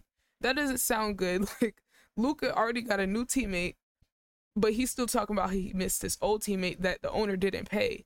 So in terms of Luka's future, I wouldn't be surprised to see him go somewhere else. Honestly, I, I really wouldn't, um, because mm-hmm. Mark has a history of doing this type of thing, and it doesn't look like it's gonna change. You know, you getting another star is not gonna compensate for the lack of the bench that you have. Yeah, and I like I I I do agree, and I do think that like there's there is a huge like there is a huge factor that goes into like when you look at when you look at when you look at the the like when you troubleshoot like all of these different trades that happen with guys leaving, guys getting shipped off, guys not re-signing, you know, not extending contracts. When you troubleshoot it and you you get to the baseline of it and look at what the the primary like factors of why these changes are being made or why these guys aren't staying and they're going off to new places.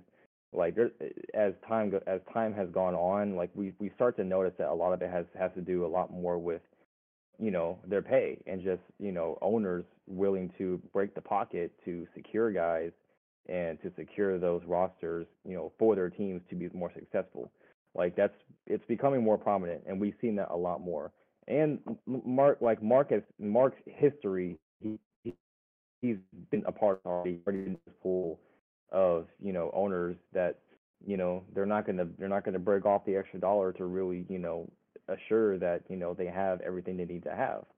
Um, him, Steve Ballmer. I mean, the list goes on and on, but you know, I do agree 100%. I do think that uh, you know the owners have to take responsibility for you know just the teams the teams not being able to compete or having the opportunity to really compete in the manner in which they can because they're not even putting them in the position to do so because right. they just won't pay guys.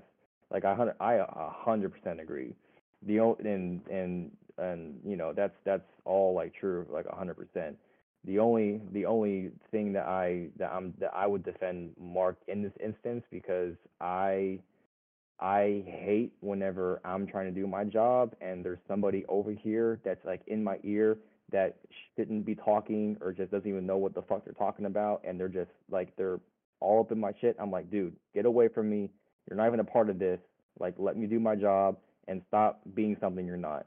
And that's just how I feel like, you know, like how like these family members are just like how these fathers coming in right in writing like not writing their son's coattails but essentially you know like you know side by side going into it and they're trying to take a, a they're trying to take claim or take ownership and responsibility of like all this this huge area no matter what organization that their their boys are playing for like as if they're owners or their GMs or their coaches or like they have say so's and it's like, dude, you just got here.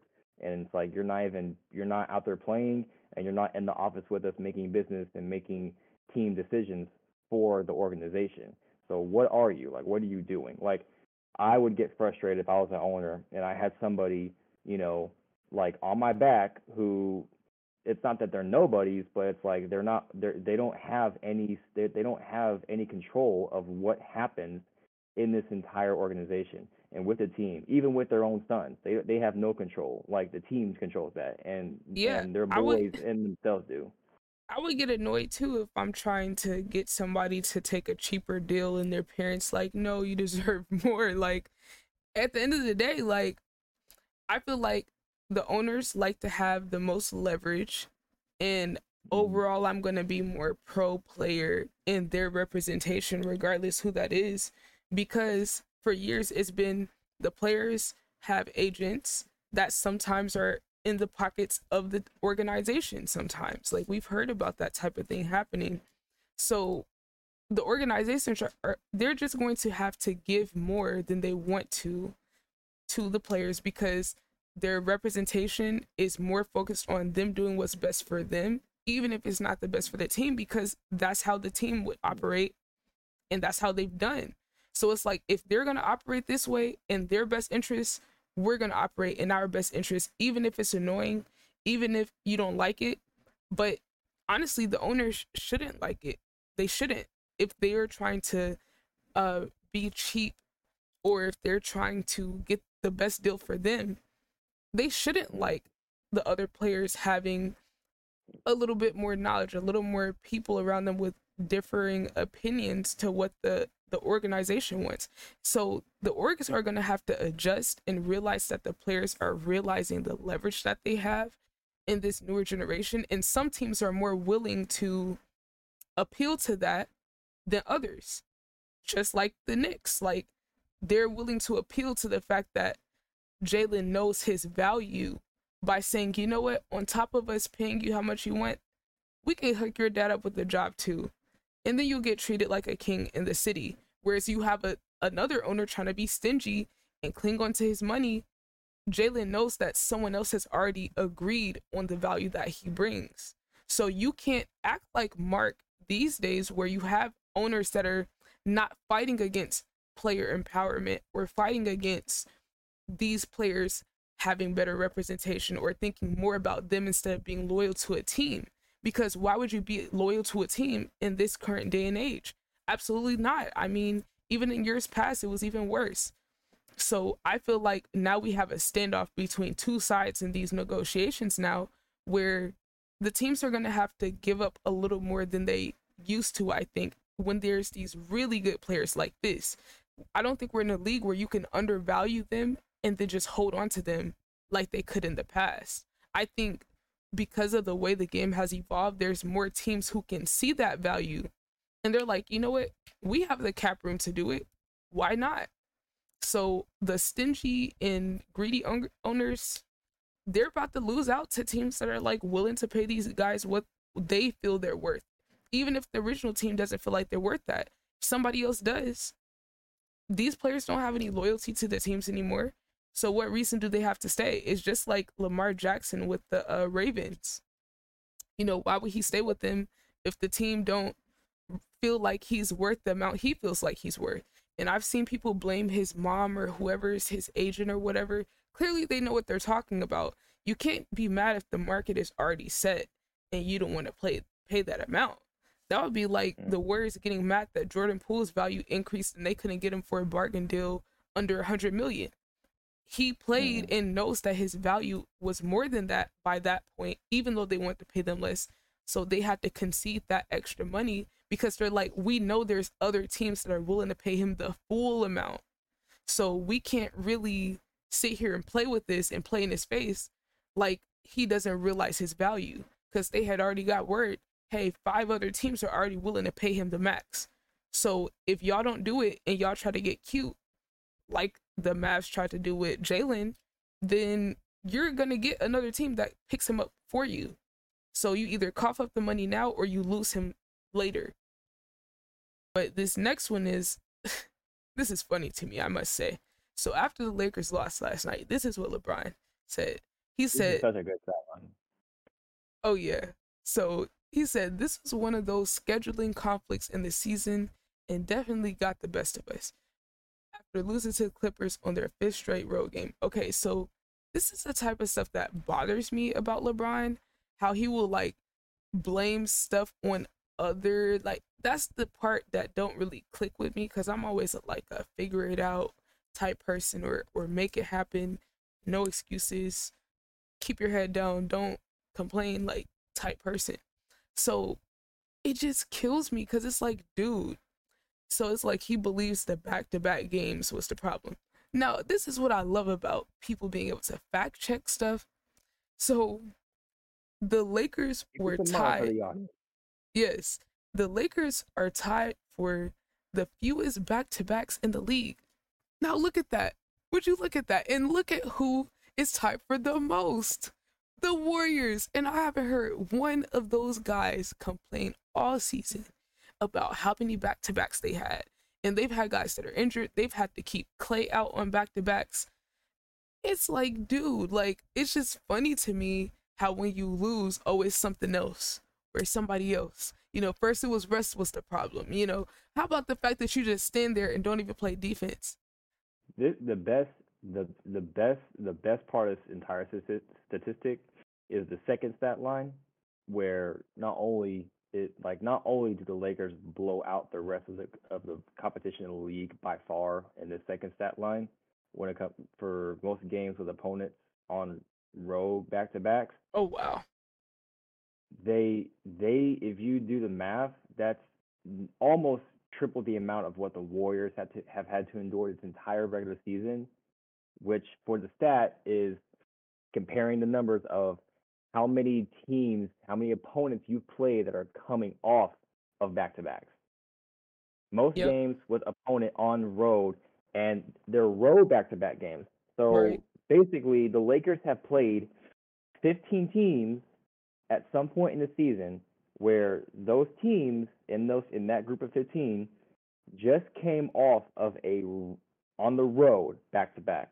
For example, the Lakers play Utah.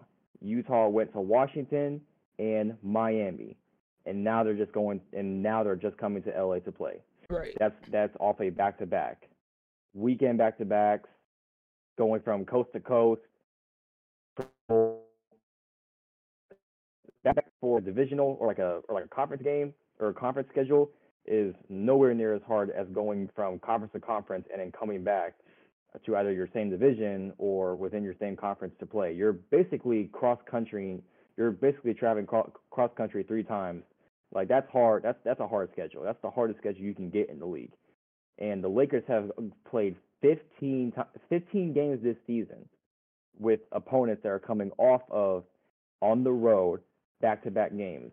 Some of those being conference to conference, some of those being from coast to coast, like like some of the hardest schedules you can put together in the league. And the Warriors only had six opponents. And I believe yep. that was tied for first or something, or they were like tied for first or like, or no, well, 22nd because they had so little. Like the Lakers were the first with the most. So the Warriors yeah. being lower ranked on that on that stat line, meaning they had the least amount of opponents in that category, which is a good right. thing. Or you know, that's that's you know for the argument. But that to me is the most impressive because, like, yes, like LeBron, obviously LeBron, he's shown history of just you know, you know, looking for the avenue to put blame, you know, to put the blame or to to put the excuse down, so that way it's there and he can just kind of give it off and just you know, move about his business and continue on. But I just find it funny how not only you know does the first statistic contradict you know what he's complaining about, but at the same time, the second one, like it just blows that whole argument out the water. Like not only have you had the least amount of back, not only have you most games with opponents on back to back, ties fewest back to backs in the. Not only have you had the fewest back to back game schedules in the league, like you played the least amount, you played against the most, and the and you played against the most that are coming off the road. Right. So if anything, your schedule has been the lightest.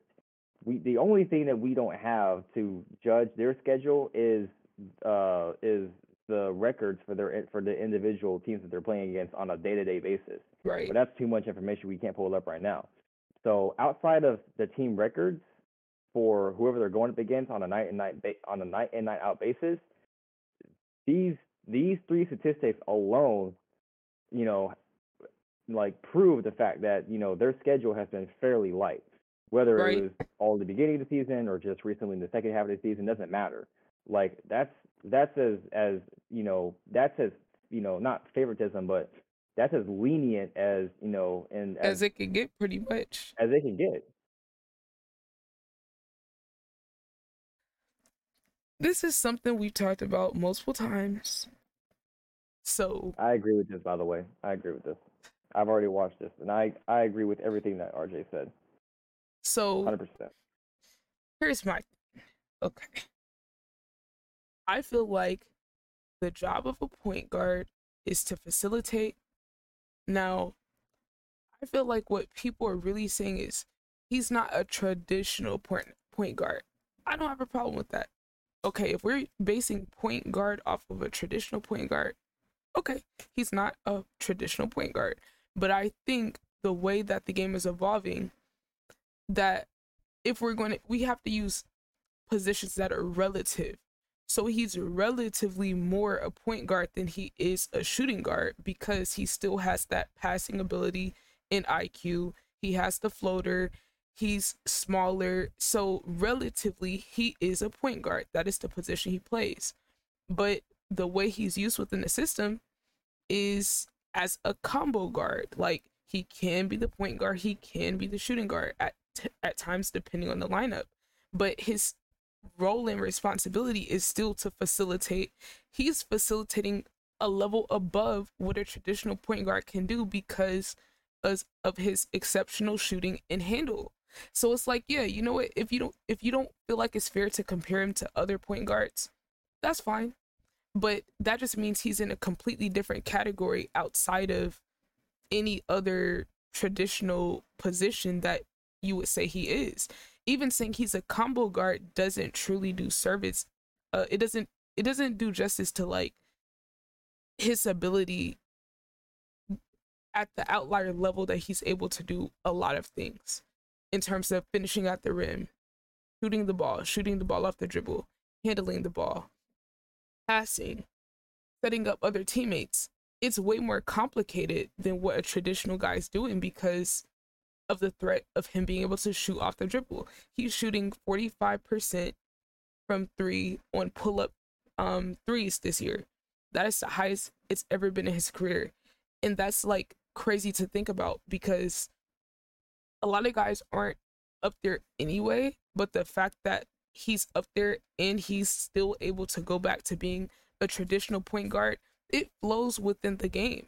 I see parts of the game where Steph isn't really like he's playing off ball, but he's still the primary person creating the play. So maybe we don't have the word to describe what he is. Maybe that's what it is. Because if you're looking at it through, oh, this is how the game has always been, I think that's fair. But I think it's also fair that we might need to evolve and move past some of these this old terminology because even someone like Draymond, right? You could say, "Oh, Draymond's not a center." But it's like he plays at center where he can he can guard centers, but he can also play like a point forward. So it's like, do we take away the fact that he still can play at center away from him and the fact that he can guard other centers and guard the forward? Does that just not count because he's not a traditional center? I don't think that's fair if we're saying that this is that player's position relative to the positions that we've used in the history of our game. His position is so different than maybe any other center that's played in the league. So mm. I just think, I don't think there's re- like, I just feel like the way that some people argue it is that, like, because he's not a point guard, he's less than this player or that player. I just don't agree with that because I think, okay, let's say he's not traditional. He's still better than whoever like you're putting him against most of the time. So they're like, oh, this person's a better point guard. Okay, are they a better traditional point guard? Maybe, but does that mean they're a better player? No, because the way Steph impacts the game is far beyond what the traditional point guard can do because they weren't able to shoot the ball like him. So it's almost like some people are penalizing the fact that he doesn't fit into a box relative to other players. That's where the disconnect is for me. What I'm when what I agree with that RJ is bringing to the table, as opposed to what you know some fans are taking it to the extreme by saying that he's a lesser player than other people. Okay, I'm separating this from I'm separating greatness and just the way you play. Okay, those are two different things. So the way he plays, whether him being whether him whether him being a point guard or him being more of a shooting guard, okay, and his play style, I'm not using that to critique to critique how well he impacts the game and how dangerous he is and how potent he is on the offensive end. That's that's that's a totally different discussion. His greatness his impact on the court and how good if he how good he is as a player and um, how far ahead of you know everyone else that he goes up against. Okay, that's a different conversation. What I'm kind of nitpicking and taking away with what Richard is talking about is strictly just the style, just strictly like his priorities, like that he like within his own mindset in his own personal game plan going into games what he's comfortable, what he's uncomfortable, or well, he's not uncomfortable with anything, but what he's more comfortable than other things doing, what his priorities are, you know, going into the offensive scheme and going into the offensive game plan that him himself and the rest of the, the team have set in motion. Okay. I'm taking all these things in, into account and I'm using that to determine if he fits more of that shooting guard role or that point guard role. Now, if we're going to start with the point guard position, like if we just start with point guard first before we can get before we even get to shooting guard, if we're starting with the point guard first, does you know we can we can break it down from a skill from a skill per skill perspective. He's the second best ball handler in the league. The only person I think that's a better ball handler than him is Ky- is Kyrie Irving. I don't think there's anyone else in the league who can handle the ball without getting it without getting it stolen, without dribbling it off his foot, or just flat out losing it in any shape or form. I think he's the second best ball handler in the league behind Kyrie Irving. Passing, his his ability, his ability to make difficult passes. So you have vision and you have ability. The vision, like is your ability to see to see open lanes, to to find open passing lanes, to actually to to see to see angles and openings that are there that other players wouldn't be able to see. Things that to a guy like me would would seem very tight and almost impossible to get through, but for a guy like Steph, it's wide open because of how well he because of how well he sees those angles, how precise he can gauge and measure, you know, how tight that window is or how how much room he has to work with in those angles. And then you have your passing ability, which is your ability to get the ball from point A to point B. Slides away from the point guard position. Now we go to his his his ability to play as a shooting guard.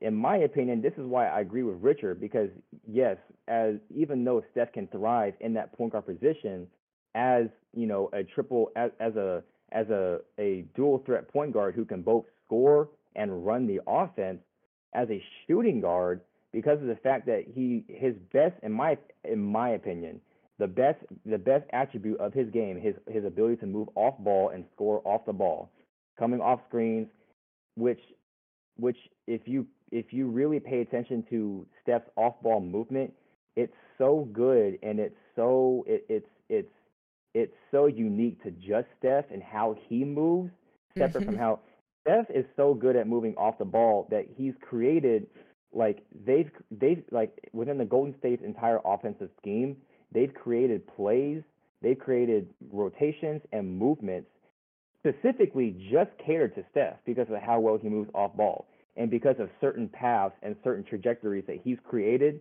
as an off ball as an like as a as a off ball scorer to get open and find open looks. He's so creative with how he moves off ball. He's created different angles different screen different screen actions, different ways of cutting. The the the play that him and that him and Klay run that's literally unguardable because if you if you stick to either one of them, the other one's going to be open for a Oh three. yeah.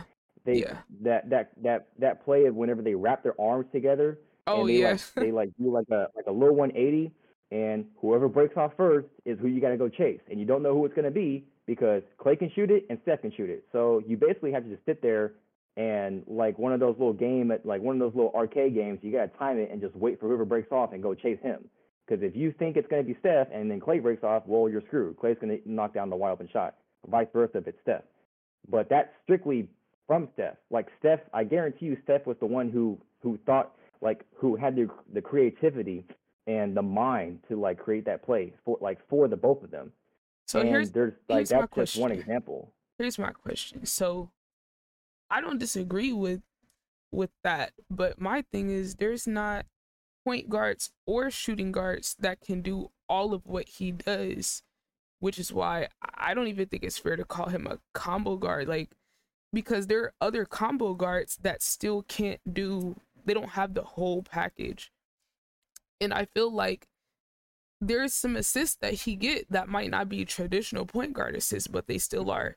Those hockey assists, I think, are underrated. I wish they were counted because that's creating for your teammates a different way. That's why I don't feel like if we're talking about what the role of a point guard is to do, he's still doing that, even if he is off guard, off ball more than people who are playing shooting guards who are usually setting themselves up.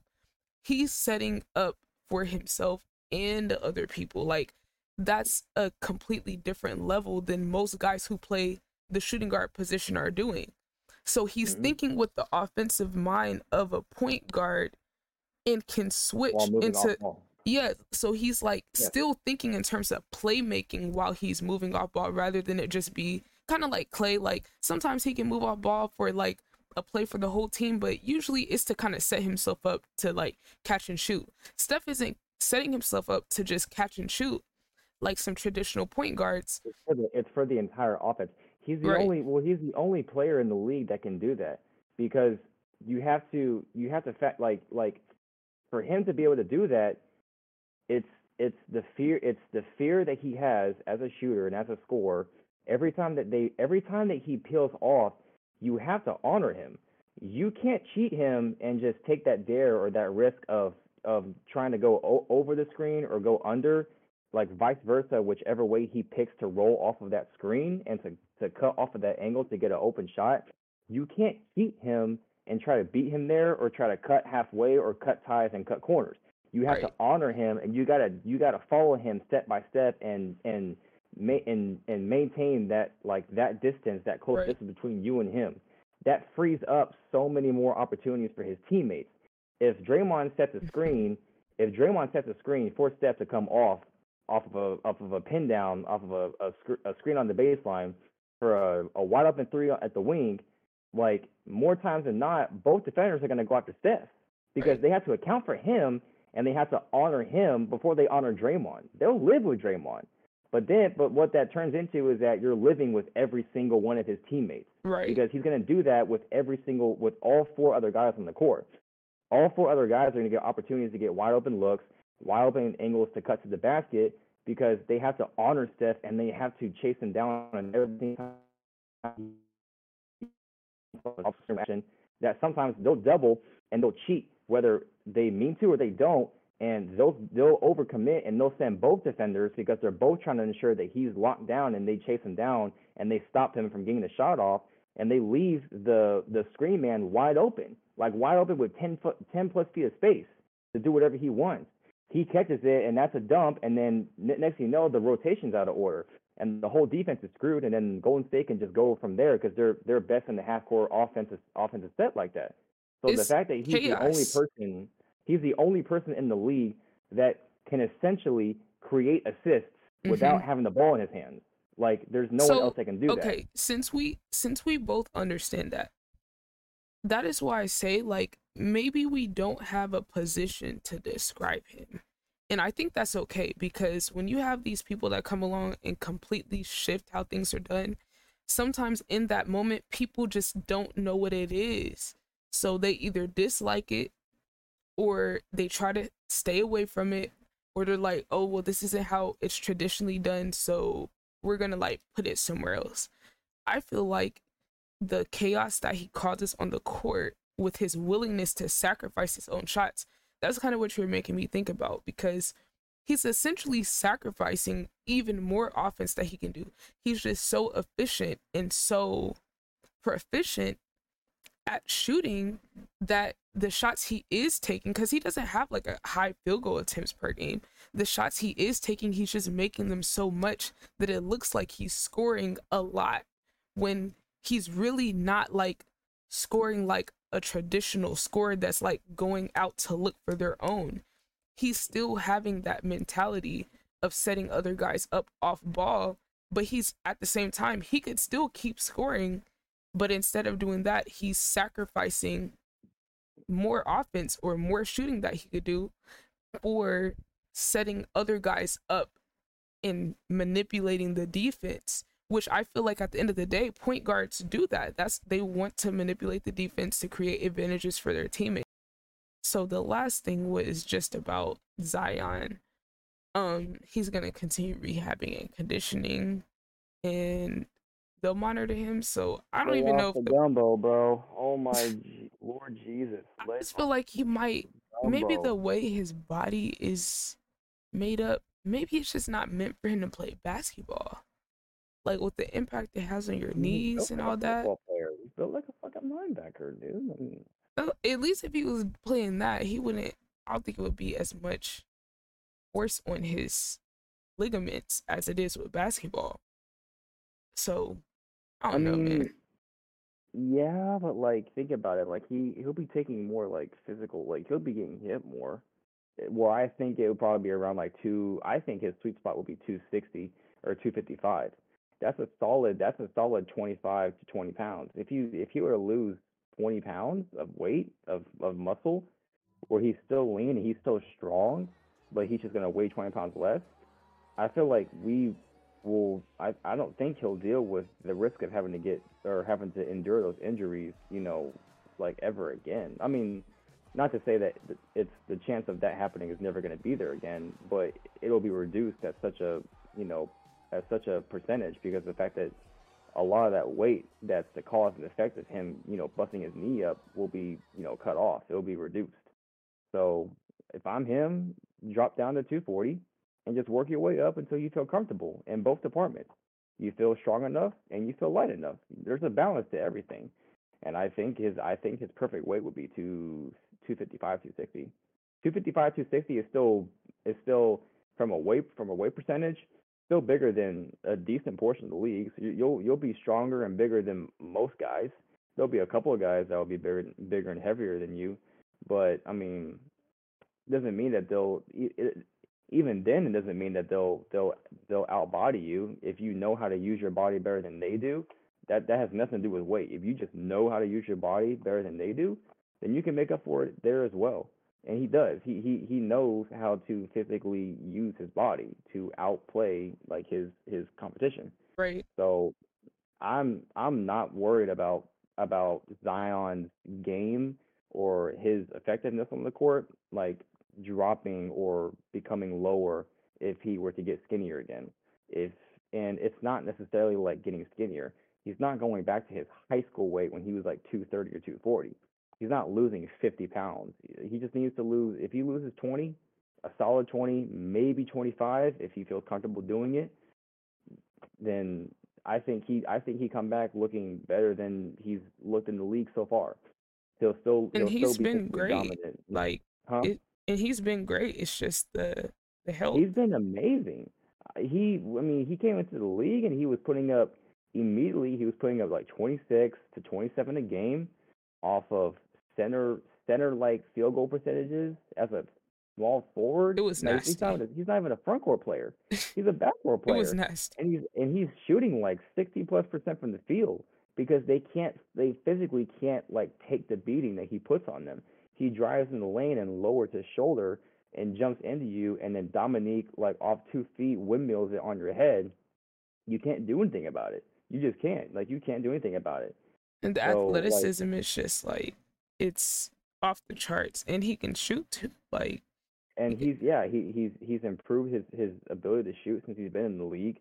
Because uh, when he was in, when he was in high school, he was a he was a garbage shooter. But I mean, since he's got to the league, he's gotten better. He has ball handling ability. He has passing ability. He can defend. The versatility is amazing. You're not guarding that. Like, yeah, there's, there's and then the, on defense, like I was looking at the high school highlights, like I mean, if he's lighter, man, like him on defense is him on defense. I would say what like dare I say like Draymond in terms of like you know how prime Draymond was like blocking threes all the time. Like I could easily see that. Like we saw him doing that in like college, he but a, he would be a better if, if, now here's the thing: the separator between him and Draymond is that Draymond is a willing defender. Draymond Draymond will take the assignment of guarding the best player every single possession, and he's also the defensive anchor. He runs he runs the entire defensive scheme. Zion is a great individual defender. He's not a he he's not gonna run the entire team's defensive scheme though. Mm-hmm. Um, one, he doesn't he doesn't want that responsibility. He's an offensive player, number one, and number two, he's not he doesn't have as an as a defender when it comes to his intellect and like his understanding of defense. Draymond yeah. is a, Draymond is a little bit smarter but nat like as a natural defender, like his like his effective field of range to block to steal, like like every like his whole bubble that he has like in effect because of how high he can jump, how fast he is, how big he is. He has a huge range of effect of everything in space that he can affect. And he's he when he chooses to be, he can actually be a great defender. Right. He understands defense and when he chooses to not be lazy and to actually commit to playing defense and like actually locking down his his opponent, he's actually a really good defender. The, but that's his that's his issue is you know the willingness to sacrifice and do that on a consistent basis. Mm-hmm. He he reminds me a lot of I actually this is a great comparison. I would compare him not at the not at the same level because he was a he's a better defender than than Zion is whenever he was in Miami.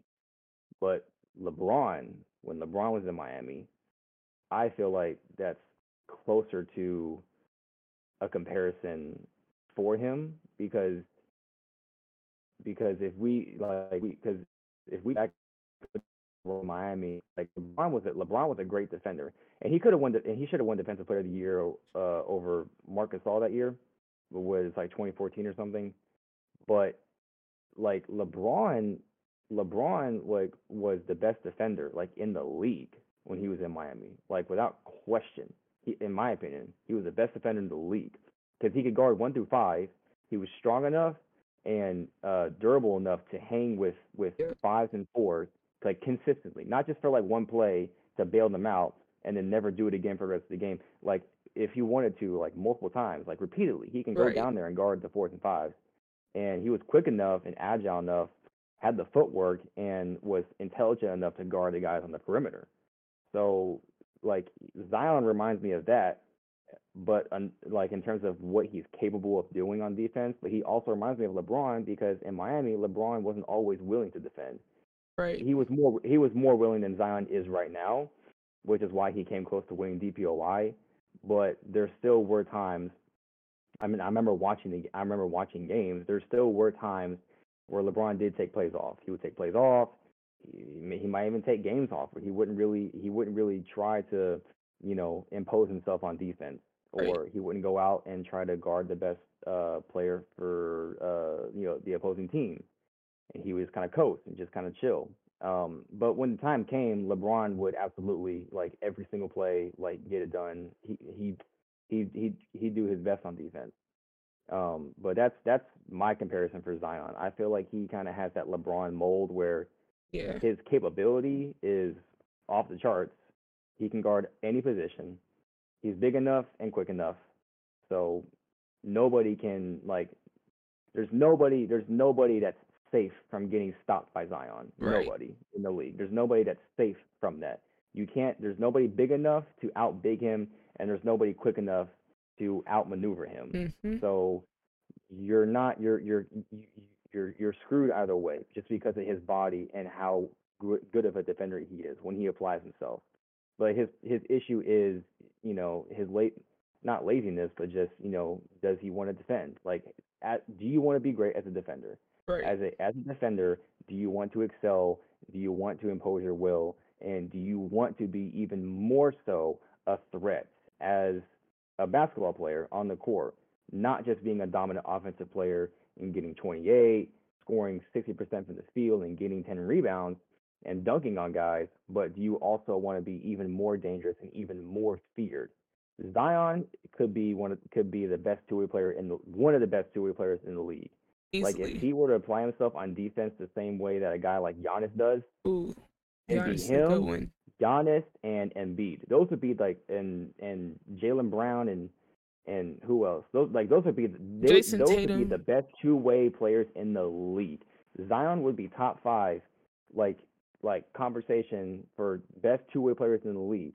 Him, Giannis, Embiid, Kawhi, and who did I say? Um, Jaylen Brown for, for the guards. Like like those would be the best two way players in the league. And Zion is capable of that. He's hundred percent capable of that.